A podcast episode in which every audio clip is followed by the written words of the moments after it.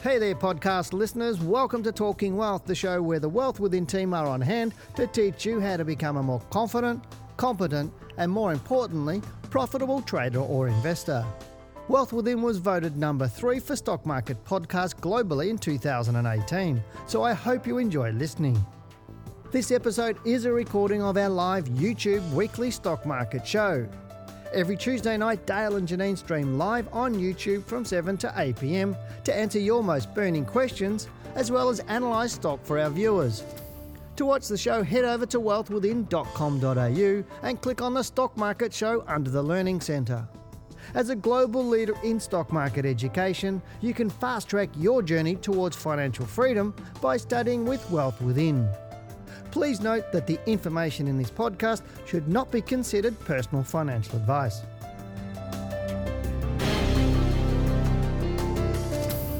Good evening and welcome to Wealth Within Live, the Australian stock market show where you ask the questions and we give you the answers about all things investing and trading. We hope you've had a good day and are ready for another great stock market show. Tonight we're going to explore why Dunning-Kruger, the Dunning-Kruger effect, has anyone looked it up yet, is killing your stock market profits and how to fix it. As always, we'll look at what is currently happening on the Australian stock market, give you our thoughts, answer your most burning questions, look at the stocks that you're interested in, and give you our expert opinion, and a whole lot more. Hello, I'm Janine Cox, Senior Analyst at Wealth Within, and joining me tonight is Dale Gillham, our Chief Analyst, and we are Australia's most trusted stock market educators. Hi, how are you going, Dale? Are you going to let me talk now? Shall I let him talk? Well, you didn't let me talk last week. It, it just took right took over, over. didn't she? She's well, that's the problem. If you give me the control, that's what happens. Well, I know, but I've got to train you because Okay. you know because um, I'm going away for five weeks in May, so you're going to be it. So, how come I haven't got a learner's little badge or something? Well, I don't think we need that. Okay. I don't think we need to go overboard, but it's fine. You're doing pretty well. I think she's doing pretty well, aren't you guys? It's pretty good. Look, just subscribe or like the show, and that will tell him that I'm doing well. Please we help need me to out subscribe a lot. That's what they need to do, subscribe a lot, because they haven't subscribed much over the last few months. So Oh, I think they need to do that and, Right. and like the show. Really do like the show. If you do come back every week, make sure every week you hit the like button and make sure you hit the um, the actual big red subscribe button too. But if you have a burning question for us, remember on the right of the screen is the chat box for you. So put your questions in there. Also, I'd like to say a big hi to the new people on the show. There's a few new people I believe that are joining us today, so or tonight. So welcome, guys. We're looking forward to um, having you on board, and hopefully we can help you out. Now, moving on, as it is the second Tuesday in the month, that means we take a look at the sectors and indices in the Australian market. So, how about we bring up our charting software and get into discussing these now?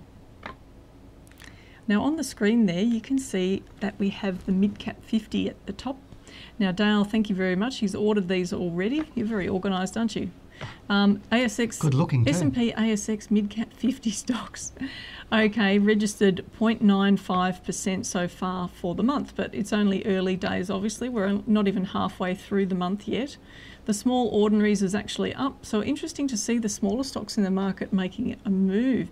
And then we've seen the, the ASX 20 uh, 0.77%, the ASX 200 0.54, and the 300 0.5. So a big difference the there. though. Yeah, with the 300 and the mid cap 50, isn't it? That's always the way, because it's Mm. always because the market's driven by the big end of town. Mm, So you see the big stocks turn first, mm, while the small ones go up because people think, oh, the big ones are getting too expensive.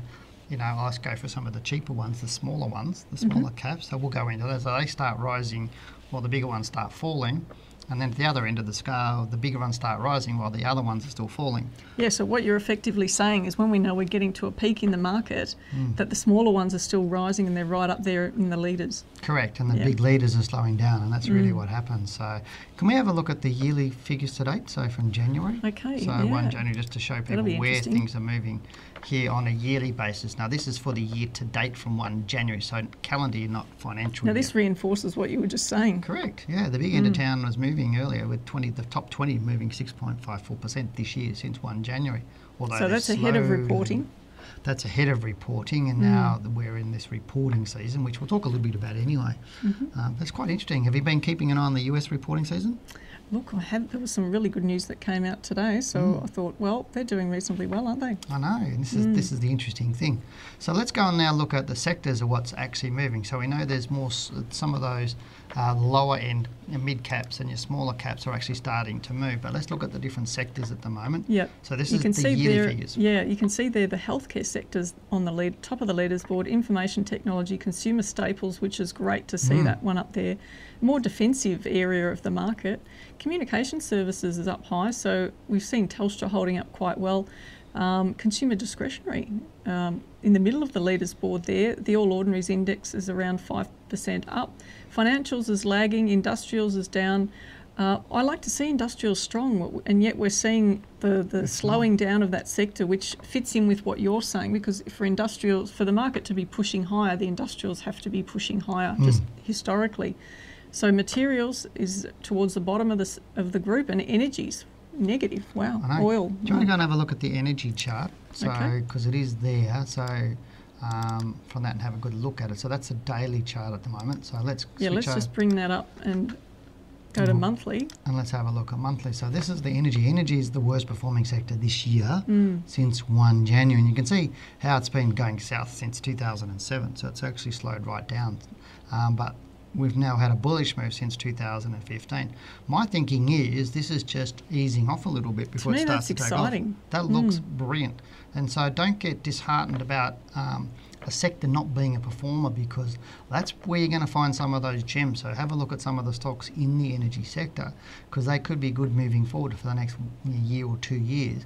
And same with materials. I know uh, Mm. with materials uh, and industrials, there'll be stocks in there that we'd want to really have a good look at to prepare because trading is really about finding what's going to rise, not what has risen, if that makes sense. And So it's not like the diamond in the rough, which is we don't look, focus at the bottom end of the market with the, all those little stocks, but it's still sort of like a diamond in the rough, isn't it? With some Correct. stocks lagging and then Mm. becoming the favourites again. I, I try like I like to call it what's been unloved. Oh, okay. It's it's a nicer term. So stocks that have been unloved, go and have a look at them, and good stocks that have been unloved for a Mm. little bit. Uh, you know, uh, rather than a lot of people try and find the small cap stocks that might make them a fortune. And I was chatting with a trader today, you know, one somebody I've known more than two decades, and he said a lot of people are going.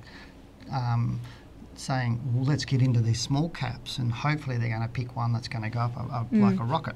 And the chances of you picking something that's going to go off like a rocket is like less than 1%. But the worst part is not that. It's Mm. actually the fact that if you do pick one that goes up like a rocket, then you're hooked. Then, then you know, they're then hooked you'll and they think think I've every got to find another go. one of those. Can Yeah. we have a look at materials as well? Because energy, Yeah. I said, want to have a look at that one. So let's have a look at materials. So if we go back to materials and we come in through, oh, that's the mid cap. That's sorry. the mid cap. So yeah, so your next tab over, not that one.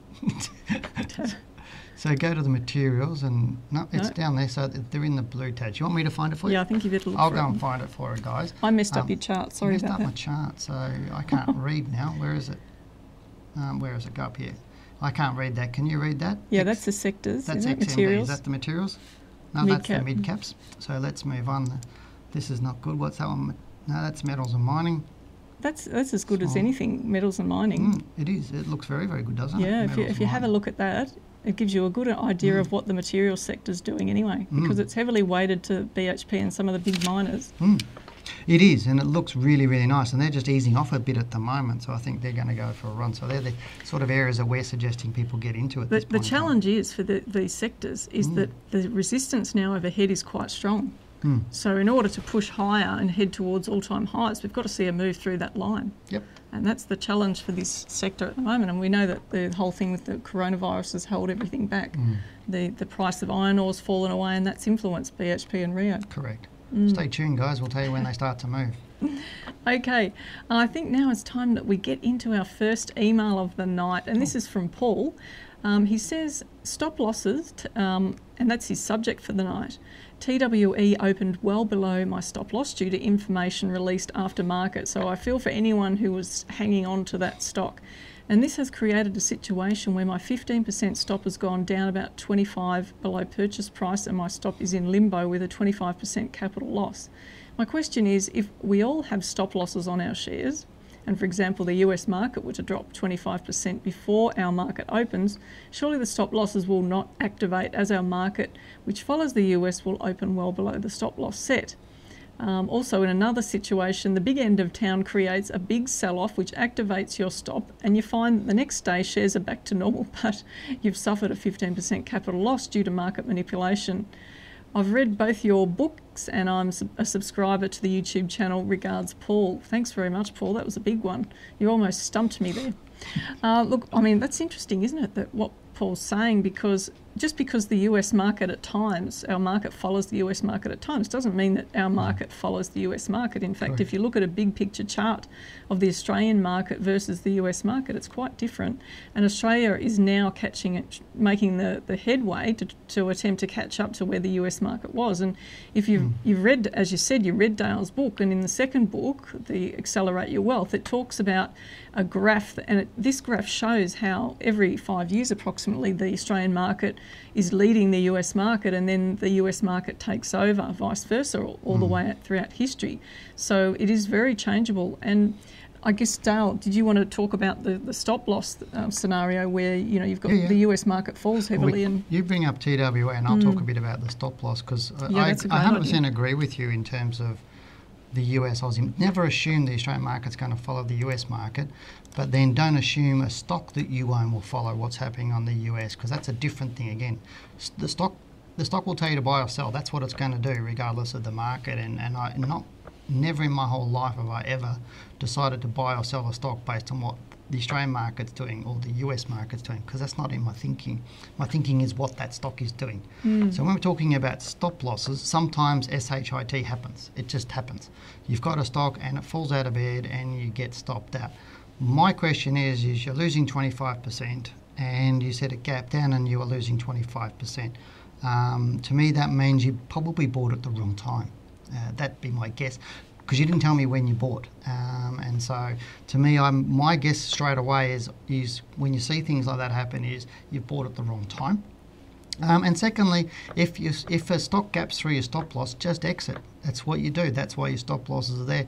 You just suck it up and go, right, next time, because it's not going to happen very often, but it will happen very occasionally. It might only happen once every three or four years that you suffer a bigger loss like 20% or 25%, you just get out. Because um, the market is, yes, it is manipulated by the big end of town. It does happen. Um, whilst it's illegal, it does happen. Um, and they're there to, to make money. And how they do that is by pushing the market around. Whereas TWA, looking at that chart, I wouldn't have been in TWA in the last, since last year. I would have got out late last year. Probably mid to late last year, I would have exited that stock based on the chart at the moment. Mm. What do you think? Yeah, look, I mean, I agree with you totally. I'm just looking at the monthly chart. Um, mm. If you if you if you've got a 25% loss, it means that you've probably entered somewhere around here. And that's a And I'm not surprised because there were there was a lot of information coming out mm. about um, TWE. I think from different brokers and and I know that there were people mentioning TWE. So um, sometimes you can get sucked in if you're listening mm. to the wrong thing, and that, that is not the heartbeat of the stock and watching yeah. what how that price is moving. So, Paul, get a bottle of Penfolds and have a drink because that's what TWE does. So well, I'd recommend no, don't do bottle, that. A bottle of Grange. do the course. okay, the next question we have is from Kartik. Um, from Kartik. Um, hope, uh, hi Dale and Janine, hope you guys are doing well. Yes, we are. Thanks, matey. Uh, thank you so much, uh, guys, for all the knowledge you guys share. I'm currently holding on to Woodside, PGH, Coles, Nufarm, and recently added Webjet to my portfolio due to the dip in their stocks. Um, I'd like to have your insights on Coles, um, if I should hold on to them as I bought them at $11.55, and also like your interest or general insight into Webjet. We're going to have a look at Coles for you, matey, so that's the first one we'll have a look at. We won't look at all of your stocks or, or Webjet, we'll just look at Coles today. All so right. let's bring all of that up. I'm interested to see why he bought on a dip, and I mm-hmm. people do that all the time. They buy in dips. Yes. And Janine and I don't buy in dips. So that should tell you something. I mean, you can add to a position on a dip, but not um, when it's falling. Mm. Once it starts coming back up again. Too many people get it wrong, don't they? Yeah. So looking at Coles on the screen there, you can see it's been a really nice strong move up there with Coles. So he's uh, bought around 1190, I think. Some of that's what he said. So okay, so well, he's done sorry. really well. And done beautifully. Stay with it. That's pretty much what I need to say, isn't yeah, it? Yeah, but you didn't need to buy on a dip, is what you're saying, and Correct. you don't. You don't. Because because stocks will often fall um, in the mm. first year, at least 50% of what they um, 50% mm. of stocks will fall in the first year after listing, which is what's happened mm. here with Coles. Now, once it had actually started to move up, a nice set of rules there would tell you that you could buy it if that was a stock on your radar. Correct. Now, we don't tend to purchase stocks that have very little history. Mm. You know, we'd rather have gone for a Woolworths or something like that, a Wesfarmers um, doesn't actually own Coles anymore, but still, like Woolworths would be a better choice because you've got the history to do the analysis on. Correct, but I like the stock. It looks good now. Yeah, why would you be looking to sell it? You wouldn't, would you? No. All right.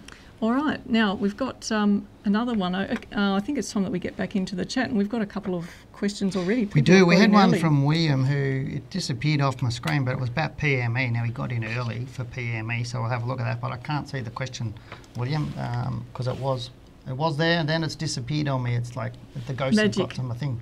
Okay, now PME has had a stellar run. You'll notice that it's been trending up for a long time, since about 2013 14, and it has literally gone vertical in the last couple of years. Looking at, it more recently, though, you can see across on the weekly chart how it's actually started to move down, and where it is now may actually be um, part of a decline. We can't be confirmed yet whether the, the move down has actually stopped, although it has actually given us an indication that it's more likely to rise. Resistance exists somewhere around here, around that 32, 34, uh, $33 mark, $34 before the all-time high. And one of the strongest levels is for most stocks the all-time high where a stock will meet resistance. But looking at the history of it, it's actually kept trading up through through new highs. So I actually think the stock is. If you were, if I was holding this stock now, um, and I'd bought it, say, on a trend line, which you know I may not have chosen to do that given the stellar run that it's had, and these rises don't repeat usually. Um, but if I had, I would be continuing to hold the stock. But you can see there, there's resistance here. So if it doesn't push through this level, then it's unlikely to keep going further. And a move below this bar here in week ending 7th of February would indicate that there is further to move on the downside. So that's just a short summary, a very brief summary of PME. Have we got another one there, Dale? Um, yeah, I've got a question from G. I don't know who G is, but that's G. Um, but the question is, hi Dale and Janine, is there a percentage level of gains mm-hmm. at which you would sell a stock no matter if it could go higher? Right. Answer no. Next question. Mm. Is that? Do you want to answer any more? No, that's that? brief enough. That's pretty much no. Um, by the, the there's the golden rule of trading is let profits run, cut losses short. So if you cut profits, then you're not following a trader, and that's not a trading decision. And Janine and I don't make non-trading decisions, if that makes sense. That's um, a good idea. Is it way? Yeah. So let profits run, cut losses short. So that's exactly what you should be doing. Um, so the answer is no. You had an opportunity to make it short and sweet. I did, but I didn't. No. I did. Okay. You'll go. oh, next question. Okay. Have we got TPM? Um, TPG for Bob. TPG, so which I'll is read TPM the question. So hang on a second, I've got to read the question because okay. the producer's yelling at me. Right. Hello guys, uh, wow, what a week! Wow, fantastic, matey. Um, I'm worried about this TPG Vodafone merger. I'm not. Telstra reports tomorrow. It has been a horror show after earnings report. Thank you. Mm. Telstra looks good. So TPG and Vodafone, I think that merger should go ahead, and it probably will. Uh, I know they're in the courts and doing all sorts of stuff now to get it happening, but I think that's good having mm. TPG and Vodafone merger because it'll put a lot more competition onto Optus and Telstra. And maybe, just maybe, we might get some better service out of telcos because there's nothing worse than getting having to ring but up you wouldn't buy on that speculation though, would you? No, I definitely wouldn't be buying TPG on that speculation. Again, like we talked about before, mm. look at the chart, look at the stock. Don't buy on confirmation, not speculation. So, mm-hmm. but do you want to have a quick look at P- TPG? Look, we were having a look at this anyway mm. um, outside of the, the show, and it's interesting that it closed so strongly above this level, mm. and yet the rest of our analysis told us that it might come back for a few weeks, which mm it's possible that it's starting to do that now. We had a big so, chat about that last week, didn't we? Yeah. So look, it'll be interesting to see whether it manages to go higher. Mm. But you know, there's always a risk with any stock. It doesn't matter what stock it is and what's happening in the background. There is always a risk that it can go lower. So you've got to be thinking about both sides whenever you're looking at a stock and doing your analysis. Look at the upside and the downside. So that's TPG. And look, I mean, right now, you know, if I was an individual trader, if I had mm. rules that indicated to buy that, I might buy that. But I would be considering my portfolio and what the criteria are mm. for my portfolio before I do that. Um, from a, our fund point of view, it's a, it's a um, not as big a stock, say, as Telstra. and therefore, you know, we'd be erring on mm. the side of caution and wanting more confirmation on the stock. Yeah, so mm. I like Telstra better than this at the moment. There you go. Next stock, stock is for Tim. It's T, D for dog, T for Tom, Alpha Lima. So I will just bring that up. I'm pretty sure it was Bob. Or was it Tim? Sorry, it's Tim. Um, I just spoke to Bob. Um, I said, Hi guys, I'm an ex student. Hey, welcome, matey. Um, long DTL will exit if trendline breaks plus rules. Um, is this stock on your radar? It moves nice. DTL. Mm. Is it on your radar? No. It's definitely not on my radar. Okay, it's a smaller stock, and look at it, it's just gone ballistic, which is great. Mm. So there were lots of rules that you could have used to purchase this particular stock as it rose, and here it's in a nice uptrend. When, when stocks go vertical like that, they might go up for six, seven months, thereabouts, mm. seven, eight months, but then they peter out after that. So, but most mm. of the hmm. little people are starting to hear about it when it's up around this level. Yeah, you they know, are. Three quarters of the way up, you'll get to hear about this. There'll be reports that'll come out, things in the media. Uh, and then it will go up for another couple of months, and that will be it. Yeah. So from what mm. what Janine's saying is, one of our students is in this stock at the moment, a former student of ours. He would have got in a long time ago, Right now, he's got an exit strategy set. He's told us what that is. He hasn't done it in detail, and that's fantastic. I know he doesn't need to do it in detail, um, but he's got a stop loss on it. He's running his profits right now because this is a perfect example. If you got out a 10 or 20% profit, mm. you would have missed most of the run. Mm. And this is what kills portfolios. So what you're saying is his trend line was keeping him in He's there. going to keep him in there because mm. I don't mm. know how many about you, but I know I've had tons of people say to me, "Oh, you can't go broke taking a profit," mm. and I go, "That's mm. that's wrong. You, yeah. you can." you absolutely can go broke taking profits because people will take a 10 or 20% profit on their stocks. No, but not even that, because I've met people who are mm. trading really short term, so they're only trading for a few weeks. Yeah. And so they're, they're trying to take a profit really inside that. So Yeah, but it's a false you know, reality. That's what I'm saying. Because they haven't got proper rules. And those same people will have mm. a 20, 30% loss, which yeah. kills their kills their portfolio. But the challenge is sometimes you can have a specific mm. set of rules that mm. gets you out early, and then a trend line would have kept you in longer. Correct. But another rule, you know, took you out, and that might have been the preferred rule at the time. So okay. that's part of trading. Listen to her. Mm. Listen to her. Okay. What's the next bit? I'm listening to you. We've done no, we've done the questions. Where's the next bit? Okay. Keep on moving so on. So we're on to the topic now. Keep trucking on. Okay. So look, um, now's the time to get into our subject for tonight's show. Mm-hmm. Surprise, surprise. And that's why Dunning the Dunning Kruger effect is killing your stock market profits and how to fix it. So that's what we're going to tell you about tonight. I'm excited. So take it away, Dale. take it away. You, that's dangerous, isn't it? Now, I know, Janine, uh, the, Janine, we actually constantly talk around this subject, and we've done it for like 20 years. Mm. And it's something in common with both investors and traders, or something we come across with both um, investors and traders. But I've recently come across a study that was done in 1999 by Dunning and Kruger, and that explains things from a scientific perspective. Because mm. um, what we always knew intrinsically, this has now proven it, and the results indicate really what we already knew here. So mm. now that we've, um, well, put it this way, I know we've all been to a dinner party where there's that one guy who mm-hmm. knows it all. And, and yet, as you listen to him and what he's saying, you know that he's full of you know what, you know, S H I T. Um, however, he's totally unaware of, he's blissfully mm. unaware of how ignorant he is on that subject, and you know he's not an expert. Yes, and I know both of us have had our fair share of those um, proclaimed stock market experts telling us how things work, and when we try to explain how they are thinking about trading or the market incorrectly and where they may be wrong or are wrong, in their approach and could do so much better, they just don't listen. So sadly, they're walking towards a cliff, really, um, blissfully unaware of the dangers in front of them. Mm. Oh, that's, um, we saw a lot of that during the Bitcoin boom. We did. We? Oh, it was terrible. Oh, we were getting people ringing up saying they were filling their super funds with Bitcoin. Oh, yeah, and selling you know, all their money mm. on their houses, everything else, and wouldn't listen to us, and you know that's then that melted down. But it really is exactly what we talked about. There is a lot of people are blissfully unaware of these sorts of things, yep. and we've all met these people that think they know everything, but they know really nothing. And this is called cognitive bias. Now, which I'll explain more about that in a minute. So, whilst you and I have um, experienced more than our fair, fair share of these people and um, know all types of people, mm. um, as I mentioned, we now have a study that explains why they can't see the wood for the trees. Now, the study is called the Dunning Kruger effect. Yes. Okay, so that's that's what we're talking about. So you can Google Dunning Kruger effect. So on the screen now is a, a graph that I got from Wikipedia. Now, I don't normally go to Wikipedia, but they had a graph on it. I thought, cool.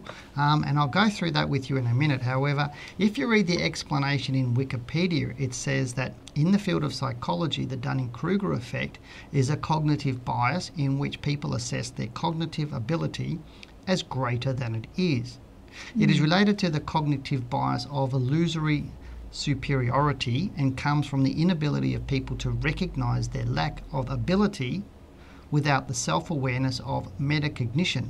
It's a lot people, of words. Oh, that's a lot of words. People cannot objectively evaluate their competence or incompetence. No, you handled that really well. It goes on further to say, as described by social psychologists David Dunning and Justin Kruger, the cognitive bias of illusory, you gave me that on purpose, didn't I did. you? Illusory superiority results from an internal illusion in people of low ability and from an external misperception in people of high ability. Hmm, interesting. Okay, Dale. Now that was a mouthful. What does it actually mean? okay, cool. The next bit in, in Wikipedia actually pretty much explained uh, exactly what that is. I know it's a lot of big words, guys, but basically, when it suggests, or when it is that suggests that what is occurring is the miscalibration of the incompetent mm. stems from an error about the self, whereas the miscalibration of a highly competent stems from an error about others. Right. So basically, if we dumb it right down in Dale's dumb down technique, so basically people overestimate their level of knowledge and skill and underestimate the knowledge and skill of the experts in the field. Mm-hmm. This explains why we get so many people tell us they love our videos, yet not everyone chooses to follow what we suggest. In, search, in short, the research indicates that these people without the training are delusional. Now, this study, completed in 1999 by David Dunning and Justin Kruger, was not specific to the stock market, so it explains mm. so much about human behaviour. Correct. So let's go and have a look at the graph again and we'll start mm. to hmm. explain the graph for you.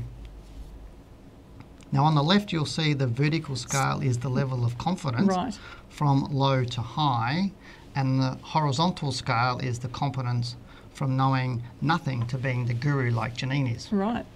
Now as you can see the green line, as the green line uh, shows, people start to learn about the subject, and this gets to the peak of Mount Stupid. Interesting. I like this This is title. where a little bit of knowledge can be dangerous, and here is where we see so many in the market as they've watched some YouTube videos and are sitting pretty on top of this mountain thinking that they know.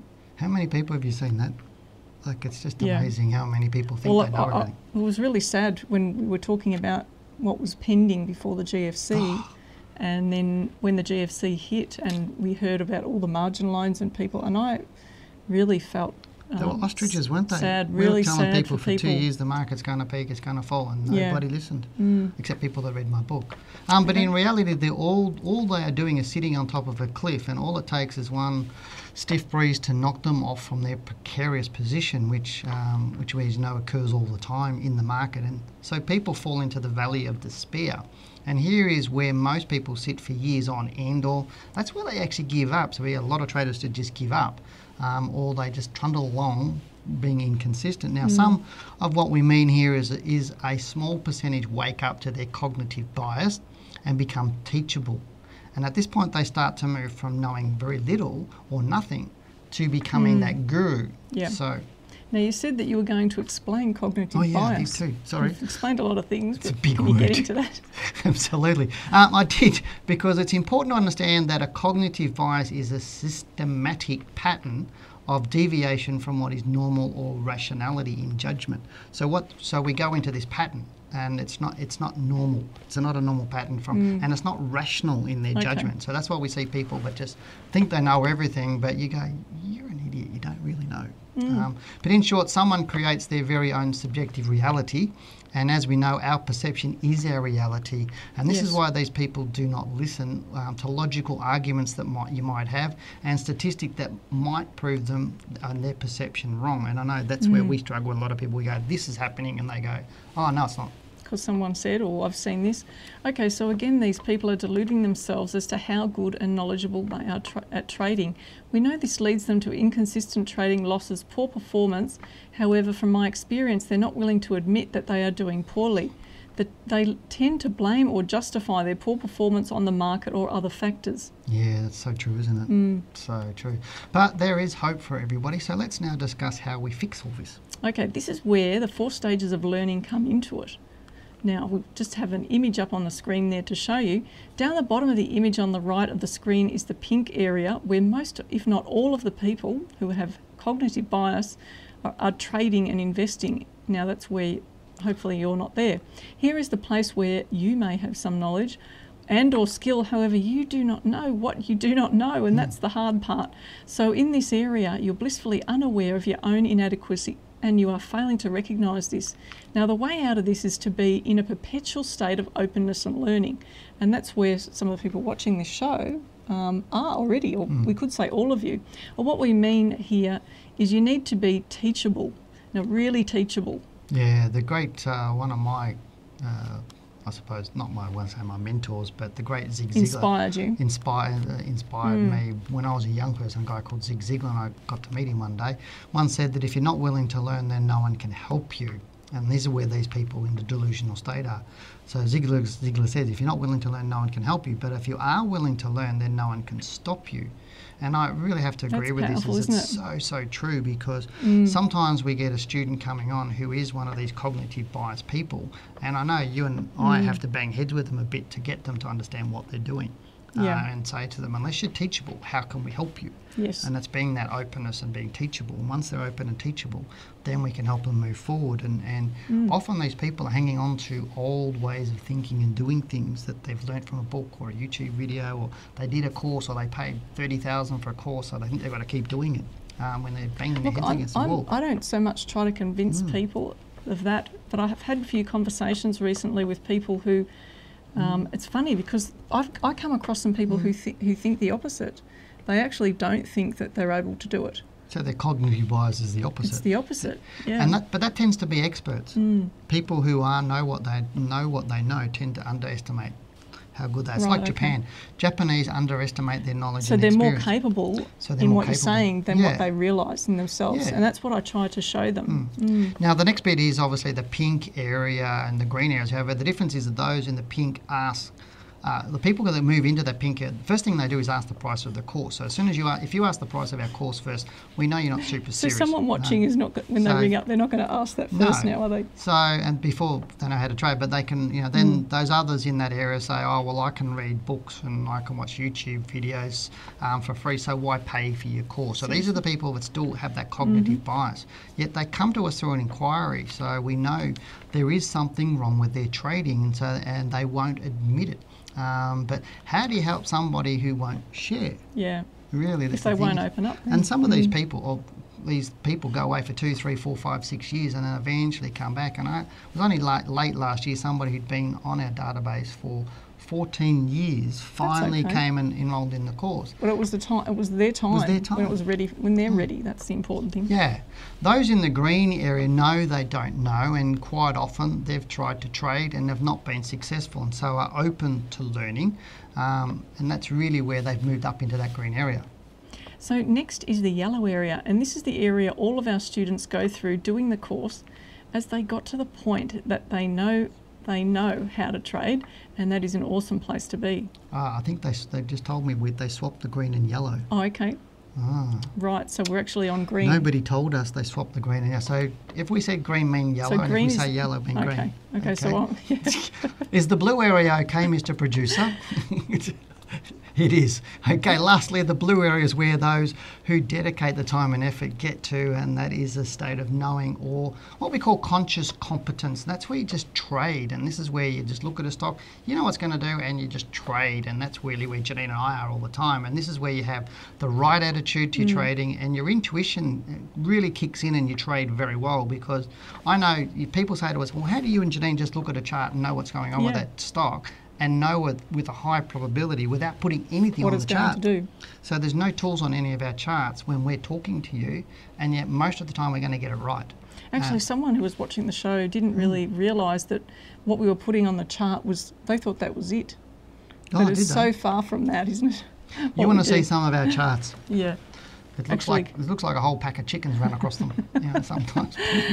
okay, along the right side of the triangle, you will see percentages, and we know that worldwide. I can't get over what he just said. We know that worldwide, 90% of traders do not make money consistently with these people residing in the pink and green or yellow areas. Whilst we would love everyone to get into the blue area, sadly we know this is not possible for everyone as attitude and beliefs actually hold you back from achieving your true potential. Mm. That's the challenging part. Yeah, Janine, I know, I know you and I could talk about this for hours and really tell a lot of stories about people we've met and spoken to on the phone and who have that cognitive bias and what happened to them. So there's like, we have hundreds and hundreds and hundreds of stories that we could teach you. But we do need to move on with the show. But before we move on, I really just wanted to say to the viewers that if you call yourself a trader and you've been trading for more than a year and you did not make around 20% or more last year from the market, then there's a high probability you are one of the people we're talking about. Further, if you believe you know how to trade, and you did not achieve around 20% last year, then we are talking about you. Recognition really is the first stage of growth, and once you understand that uh, you are no longer holding yourself back and are open to learning, mm. uh, then and only then can you move forward. Now, Janine and I can help you fix anything holding you back with your trading. We fix traders, that's what we do, and we'd love to help you if you give us a chance. But first, you need to understand where you're at now and be willing and open to learning, as Janine said, and saying, well, yeah, I'm not doing as well as what I could. Mm. What's stopping me? And generally, the person in front of the mirror is what's stopping you. Yeah. Don't let don't be that person who lets it go for ten or fourteen years. Mm. I mean, it's, it's like I said, it's so your t- in your time and when you're ready. Hmm. However, mm. you know you can make a choice to do something sooner. Yeah, Janine so, doesn't bite. Okay. I do. So next we have a question from Paul who asks, um, hey, hoping all is well. I was hoping you may be able to take a look at RHC for me. I have this in my portfolio, bought it back in October 19 at 70.70, and it's obviously nearing its all time high at the moment, and wondered what your thoughts are on this one over the medium term. Thanks, oh, cool. Paul. Ramsay Healthcare. Mm, interesting healthcare stock and good well, question. They? They're yeah. doing so well. All right, let's have a look at that one then. So I've got Ramsay there. Really like this stock. Uh, it's pushing high now towards the all-time high. I would still be holding this. Uh, it's a really um, quality company. Uh, price activity is really nice. It's a trending stock. So if you are holding it, then keep. You know, I would be keep continuing to hold it in in my portfolio if I had it. So. Uh, it could go through the all-time high and push push on. It is due for a little bit of a slowdown. So you know, if it pulls back below this recent low here in week ending 7th of February, it may come back for in the short term and take a bit of a breather before it then has the momentum to move higher. But still like this stock, Dale. Yeah, All right, next I one. Um, the next question we have is from Rossi, who says, "Hello, I've started your course." Oh, fantastic, Rossi. Now, is this um, a man or a woman? I got no idea. Okay. So I didn't. I actually haven't had a look. So I've started your course this year and asked a few questions already, as you've opened my eyes to um, ETFs or exchange traded funds. And I know you've spoken about this in your YouTube videos and I've watched them. However, what can I do if my managed fund has four ETFs? Mm-hmm. Uh, this was before I started your course um, your course, of course. That's one of those hard ones to say, isn't it? Your yeah. course, of course. Um, and now it kind of makes made me panic a bit as I'm not qualified enough to know when to get out of it, and hoping my fund manager will be. Um, should I make my concerns known to him about wanting to find a good exit and look to invest more into top uh, ASX 100 stocks if you have time? Uh, give me your views on uh, Russell Investment, Australian Select Corporate Bond ETF um, and BetaShares Gold. It looks like I think it's gold bullion ETF currency hedge. Um, which, BetaShares had yeah, some really is, good. Um, yeah. Um, first thing I'd say to you is right now you, you need to worry zero about ETFs. And, and really it is the only time you're going to need to worry about an ETF is when the market starts to fall heavily. Mm. That's the only time, and it's not going to do that anytime soon. So first thing you need to do is take three deep breaths. Say Dale's fine, Dale's calm, so should I be. So it's not going to happen what it is, it's about what my comments all the time is about. There's two things. One is is that you, if you're looking at an index ETF, you're not doing the best thing for your portfolio. You can make far better money just by buying and holding the top 10 stocks in the Australian market and holding them, and you'll beat any index ETF in the current country. what I what I've also said is that there's possible what's going to happen, or what scares me about index ETFs, especially, um, not just all ETFs, but index ETFs, is is going to get you'll get to a stage if the market's melting down in a crash, which is definitely not happening right now, you're going to get a, a, a, squeeze on all those, or what we call an ETF squeeze. And what that means is, is the people providing the liquidity are the people giving you the ETF or having it. And so when the market's falling, they're not going to buy it off you for watching a small a falling asset on it. So you might find things such as it'll stop being quoted on the exchange, it'll be frozen, it'll be all sorts of things happening. That's not going to happen right now, but what what I see happening is over the next two, three, four years, is while the market's still bullish, I think our market's going to be more bullish to at least 2023, maybe longer. And there's trillions of dollars in ETFs right now, trillions. And what's going to happen is there's going to be trillions more by then, and when the market melts down, you're going to get stuck in these falling ETFs. That's what you're going to get stuck. So you've got a ton of time. Don't worry about your advisor now because you don't tell us whether you're in a managed fund. The managed fund actually has different ETFs, or you're mm. using an advisor like a fund uh, a financial planner who has you in multiple ETFs. Either way, by the time you finish our course, you'll know exactly what to do. You'll be perfectly confident. When you're in modules four and five, just talk to Janine. She'll sort you out. Don't you worry about it. Okay, I look forward that to that. Easy? That's easy. Can we just quickly look at the chart? You know, I like doing that. Okay, any look at any the, opportunity. Look at the chart. Gee, I've been sitting here for You're a while. in control. Okay, Russell Investments Australia Select Corporate Bond. This is the ETF that you pulled up. Just look at the picket fence there. We're looking at all of these bars, a very odd looking um, situation. It has improved of recent times, and if it does break above around $21, then it could go higher. But that's underperformed the market. It has well underperformed, and it can always go lower. That's the thing. If it trades below the December low, then look out, it's coming back again. But look at the volatility and look at the, the awkwardness of this um, ETF. So that's one of the reasons why we don't like some of the ETFs. Dale doesn't like indexed ETFs, but some of the in, in, ETFs are not liquid enough. They're, they're like illiquid stocks, and that's a challenge with it, isn't it? I don't like any ETFs because I just think you can do better yourself. Yeah. Um, but ETFs, uh, if you. I'm not saying this particular one, but I'm just saying that some of them Yeah. look really illiquid. Yeah, they do. I mean, I don't. People that want to go into those Mm. ETFs that are more specialised into like you know, you know, artificial intelligence, I don't have a huge problem with that. Although I don't like it. Mm. If people want to do that, then they do that. But they are risky in my book. You know, from that point of view. Okay, so now let's get into the Oh, chat so that we can chat. look at other questions, shall we? Okay, Francois, brambles. So that's Okay. what, so let me go and have a look at Francois' question while you bring up with brambles. Yeah. So Francois is asking. Um, oh, Francois said his son Tian is watching. Well, thanks, Hi, matey. Tian. Good to see you on as well, matey. Um, he said uh, we do not own BXB, but looking to get in soon. What are your thoughts? Um, actually, that's interesting. We've got a client um, by that name. I don't often hear that name, Francois? T- Tian. Oh, Tian. Oh, we Yeah. do. All right, um, brambles. Now that looks really interesting on the monthly chart. So you can see there, you've, it's it's got a number of tops here, which could be um, some resistance for it to move up.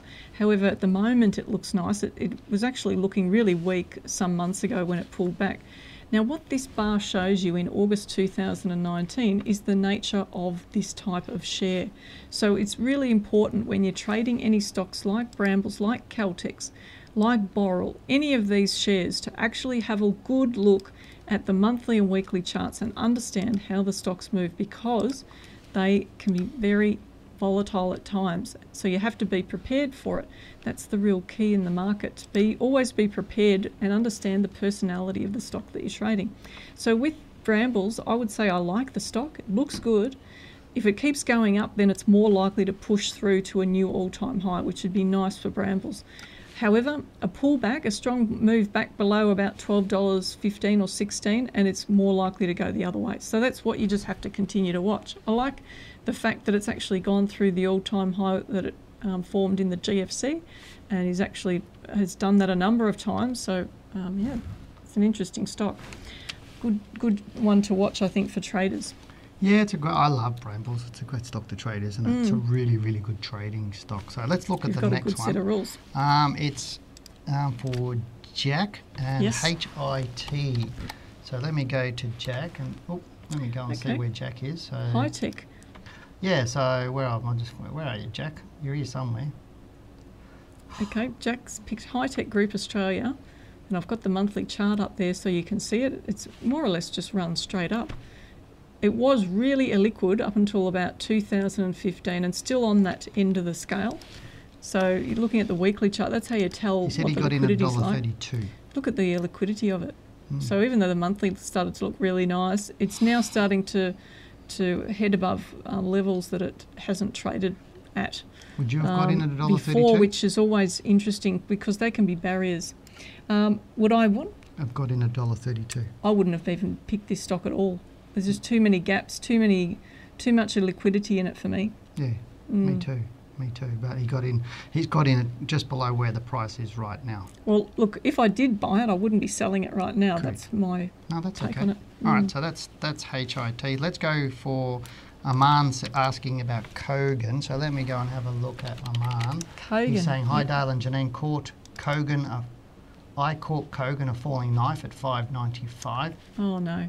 It's been falling ever since because more sellers than buyers. Yep. Um, any thoughts on where Kogan might be heading? Thanks, Aman. Now I've got a question on this. Ooh. Did you actually put in your order at a certain price below the current price action to catch the falling knife? Because I know that there are people out there that's how they trade.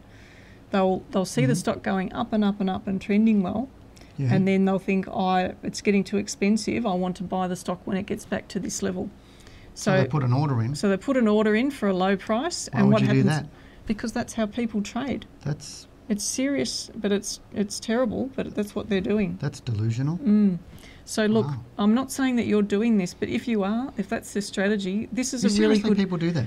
yeah, because the market teaches you what you what you're missing. So Mm. when these things happen, it's not about oh, okay, I'm in loss, I've lost some money. If I sell it, it well that's part of it, but it's more about what am I not seeing here, or what am I doing that's just not right, and it's not going to work. Well, the Mm. expression "his cat caught the falling knife" means he's bought it after it started to fall, That's what I mean. not before it. So he's bought it in But somehow. some people yeah. actually set orders um, low down, or they choose not to buy it until it falls to a certain level because they think, oh, well, look, I'm, I'm happy to pay six dollars for it, but I'm not happy to pay seven dollars Gotcha. for it. Do you know what don't I'm saying? Don't have any good news for you, Am-. No, look, I would say that it may actually find support here temporarily because this level, um, this level is quite important for the stock. Let me say, okay. So if it does find support there, it could go up temporarily. But this is going to be one of those things. Like if you had a set of mm. rules on it, then you would have sold it. True. Yeah, because he said he bought it ninety five, so he's bought it pretty much at opening on that week that where it dropped roughly, or pretty close to it, because at a high what- what is five that? The No, highest five five ninety eighty. five's down here somewhere. Um, It's down here. Oh, it's down there. So he's bought it on the falling knife. So Yeah. one thing I suggest you don't do, mate, is just say I'll sell it when it gets back up to what I bought, bought it for, because it may not do that for a long time. Mm. It may, it may not. Um, and that's the point. Is it's about you don't compound a bad decision by making more bad decisions. So right now you need to. If it does start to go up, that's great. Keep pegging it back. But if it starts to, if it goes up for three or four weeks and then starts to fall away again, just exit. Just put a stop loss on it and, and Yeah. protect your money uh, there. But right now, um, you've realised what you've done. Yeah. Now the thing is If- to learn from that. If it gets above five dollars twenty-seven, Mm. that's actually it's got a small amount of hope in there for it to move up, but not for long potentially. Now All we've right. got Bubs. We looked at that last week for We a little bit, didn't last we? week, so do we move didn't on to like another it last week. Maybe we like it this week. So let me go to Bubs. Um, Andrew's asked about, Hi Dale and Janine, could you please have a look at Bub? I own them and they have a drop in share price but are increasing their revenue, which confuses me. I'm planning on holding.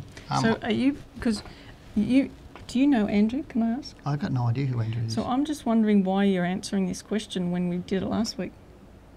Because I'm nice.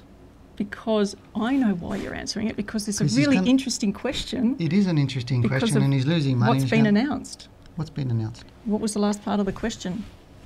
Um, their revenue's going up, increasing revenue. So it looks like their revenue's positive, but what's happening to the share price? Yeah, yeah, been sucked in. Mm. Yep. So the big end of town keeps selling it because they know their revenue is going to increase. They've already made their money or whatever else. But right now you're losing money, Mm. and I'm not sure why you want to continue to hold a stock that loses money. Um, Now, the only yeah. reason I'm highlighting this, Andrew, is because when I first started in the share market, that happened to me. so, you know, I've Yeah. been there. Yeah.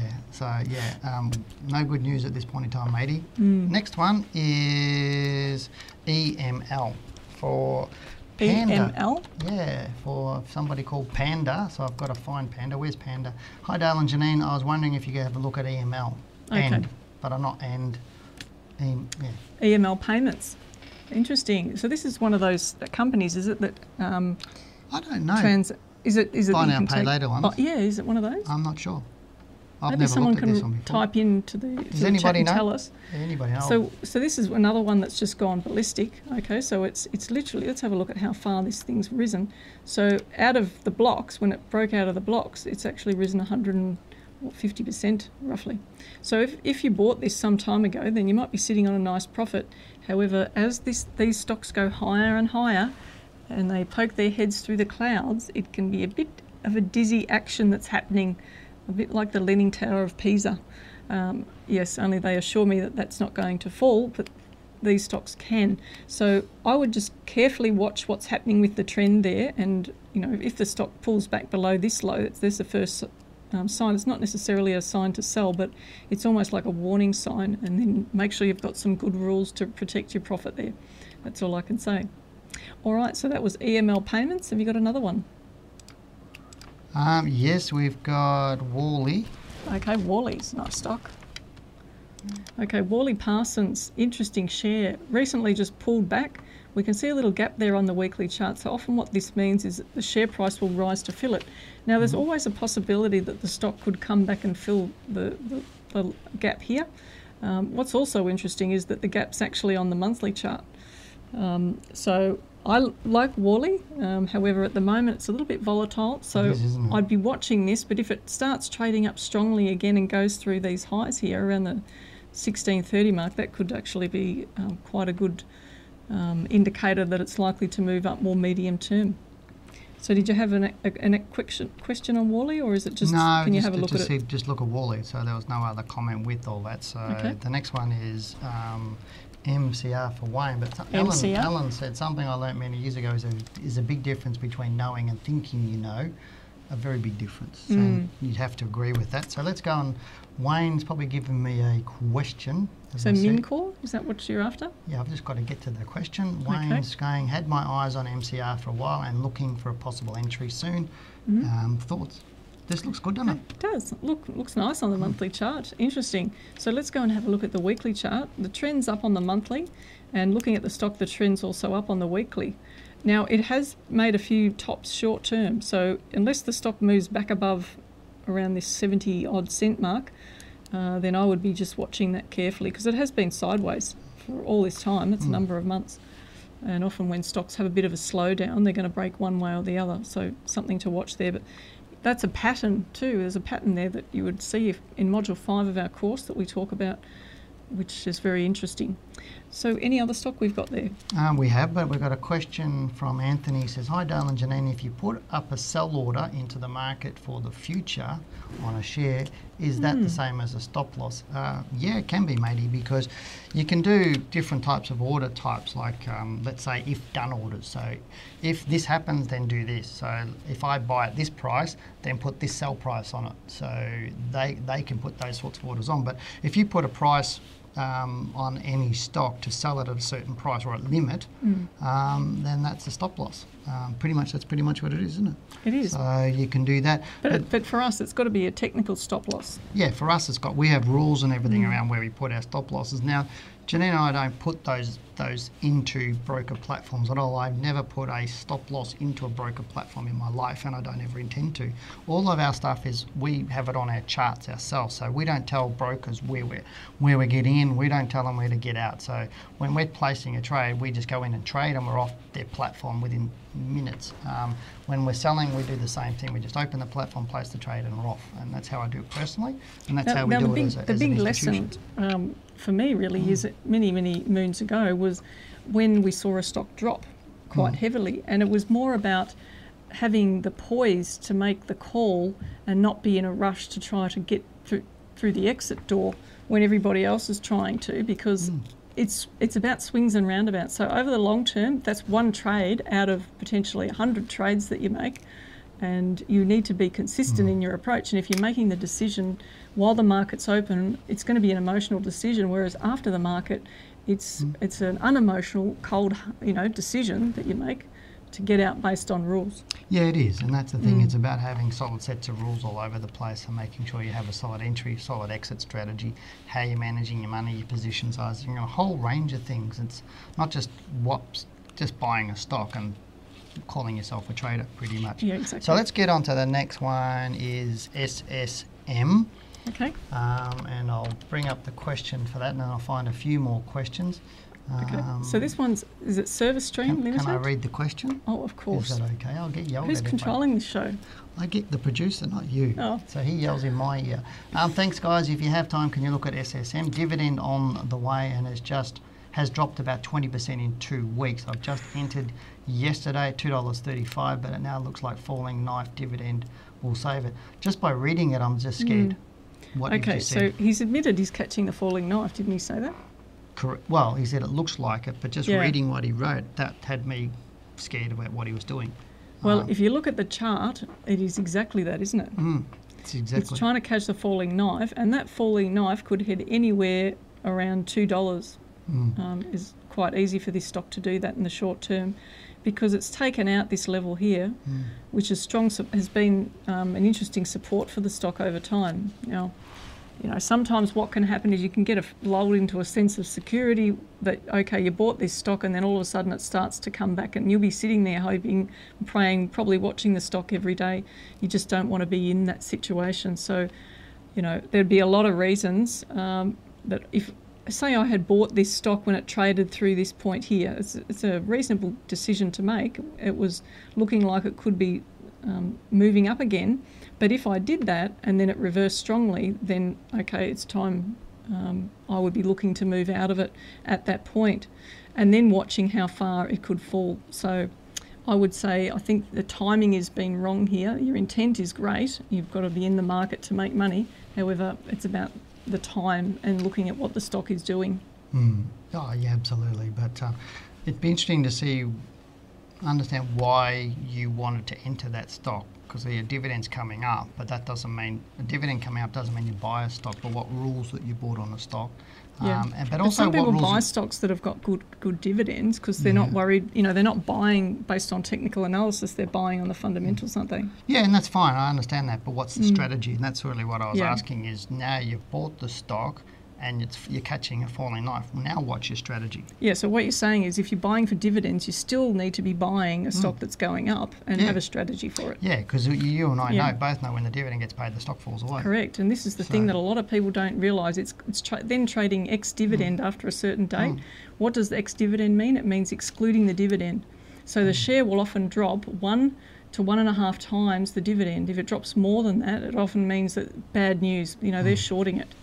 Mm. All right, we've got another question from somebody, G, I think it is. Um, what are your views on the US stock market gains being driven by Fed liquidity versus fundamentals? Bears pick up on this to state market is fake. Um, yep. I've been hearing that for years, haven't you? It's just it's one of those things that constantly they put out is the Fed keeps printing money, so it's an artificially inflated market. It's this US market's bullish. It's going to continue to be bullish um, the fundamentals in until the US until it's not. And that's the point. We keep saying to it, doesn't matter which direction the market's going, it's what is your plan. So if it's going up, you go in. If it starts to fall away, you get out. So a lot of people stay out worrying about what's going on and what all these bears are talking about, saying this is going to crash. You know, two years ago, people were telling me the US market was going to crash. We are going to have a GFC, and I kept saying it's bullish. Last year, all through last year, you know, my interviews with Jim, he kept saying, you know, they're bears of this and bears are saying that and blah, blah, blah. I kept saying the market's bullish. Mm. Jim was saying, you know, Tesla, I want to short Tesla. I say, Tesla's bullish. Stay with it. Mm-hmm. Go with it. And now Tesla's, you know, the short, the people shorting Tesla have all Got been burned. burned. Burned big, big, big time. So don't listen to noise. Mm. That's really what, what you're is. saying. Is the market's bullish? It's technically bullish. It's continuing to be technically bullish, and when eventually it's not, that's when you exit. But right now, it looks really, really good. Um, yep. Unemployment's the lowest it's been in 50 years. Productivity's up. Um, you know, manufacturing's up. There's more jobs going around. There's Trump would love you. A whole range of different things happening. Have we got time for another stock? Yeah, we got enough of the stock. So, what do you want? You don't want to go. Final, Final stock, quick, drum no, we've roll. Got, we've got room for two more, don't Come we, on. at least? Um, remember, Depends like the channel, subscribe, uh, subscribe to the channel and like the button or whatever it is. You're supposed to be saying that. TYR oh. for Seb. TYR for Seb.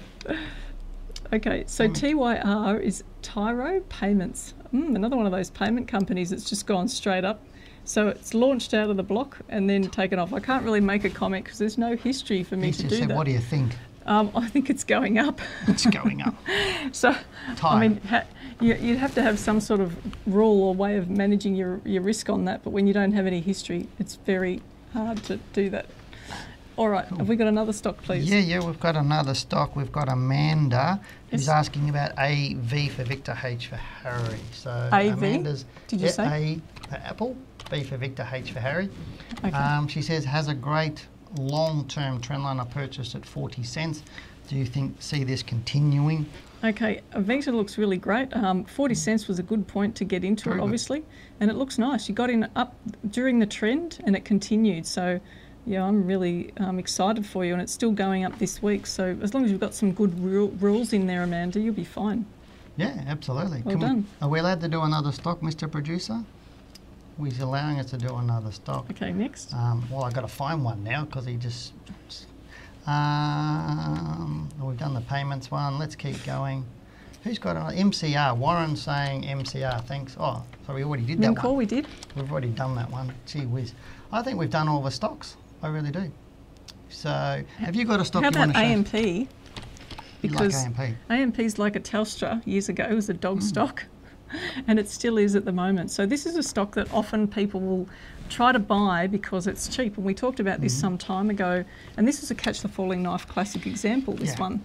I remember when with AMP, you, this was one of the stocks that you were talking to someone about years ago because they bought into the stock and the stock was falling and they rang up mm. and they were looking to do one of our courses and I clearly remember this this one, and, and you had said to the guy, I think he put like he put everything into the one share, which is just the craziest thing you can ever do, mm-hmm. and and you rang him up and said, "What's your decision?" And I could hear Dale on the phone saying, "What What's your decision?" And and it's almost like he wanted you to make the decision for him, and you weren't going to. And you're mm. saying, how are you going to manage this? What's your decision? Well, then the stock actually fell. I think it was another 40% or something like that after he actually got out of it. He made the decision to get out of it. He wrote it in an email and told Dale what he was doing, and then it continued to fall. Now he would have been absolutely ruined if he continued to hold that share. So yeah, and that's mm. really where it's like a bit of tough love. I know a lot of people. It's like they go, "What do you think of this?" Well, what's your decision? You're the one that's managing your portfolio, and so you're either going to do it professionally and with confidence and with knowledge, or you're going to do it haphazardly, and that's how most people, as we shared tonight, actually have a haphazard way of the marketplace because it's not just about picking a stock. That's probably the probably the least thing we do in mm. the market, isn't it? We we look yeah. at stocks all the time, but the most of the thing is about managing risk and understanding what stocks fit in what portfolio and what stocks are more appropriate. What's the position sizing? How we're managing it. That's where we spend more of our time and making sure we're doing the right things all the time, not only for us but also for our clients. And so, mm. I we find most people guess at the market all of the time, and that's really why they're so hit and miss. Why so many people are unprofitable. You know, as I said, you know earlier, if all you did was buy and hold the top stocks on the market, you would have done well over 20% last year. So if you didn't, what were you doing wrong? Um, that's the question, isn't it? That is. Look, um, I think we're almost at the end of the show now. We are. We? The producer's yelling at us again. So we hope you've enjoyed tonight's show, and thank you so much for participating and for liking and subscribing to the show because that helps me as well. Thank you. Hey, subscribe. Oh, so it's my turn now. Sorry, I forgot I was I, looking at you. But you if, if you'd like to see the show continue to go, remember to share it on your social media with your friends and colleagues. We'd love you to share it with all your friends and colleagues. Now, remember to make sure you put this show into your calendars. We'll be back right here on YouTube Live every Tuesday. And remember, we're happy to receive your questions. So send them into info at wealthwithin.com.au and just type Wealth Within Live in the subject line and that brings us to the end of the show. And again, we really hope you've enjoyed it tonight as much as we have. And as always, thank you for joining us, and we hope to see you again next week. Yay. Goodbye, good luck, and good trading. See you guys. Bye. Thanks for listening. This podcast is brought to you by Wealth Within, a global leader in stock market education. For more information on our courses or to listen to more Talking Wealth podcasts, head over to wealthwithin.com.au and click on the Talking Wealth podcast under the Learning Centre.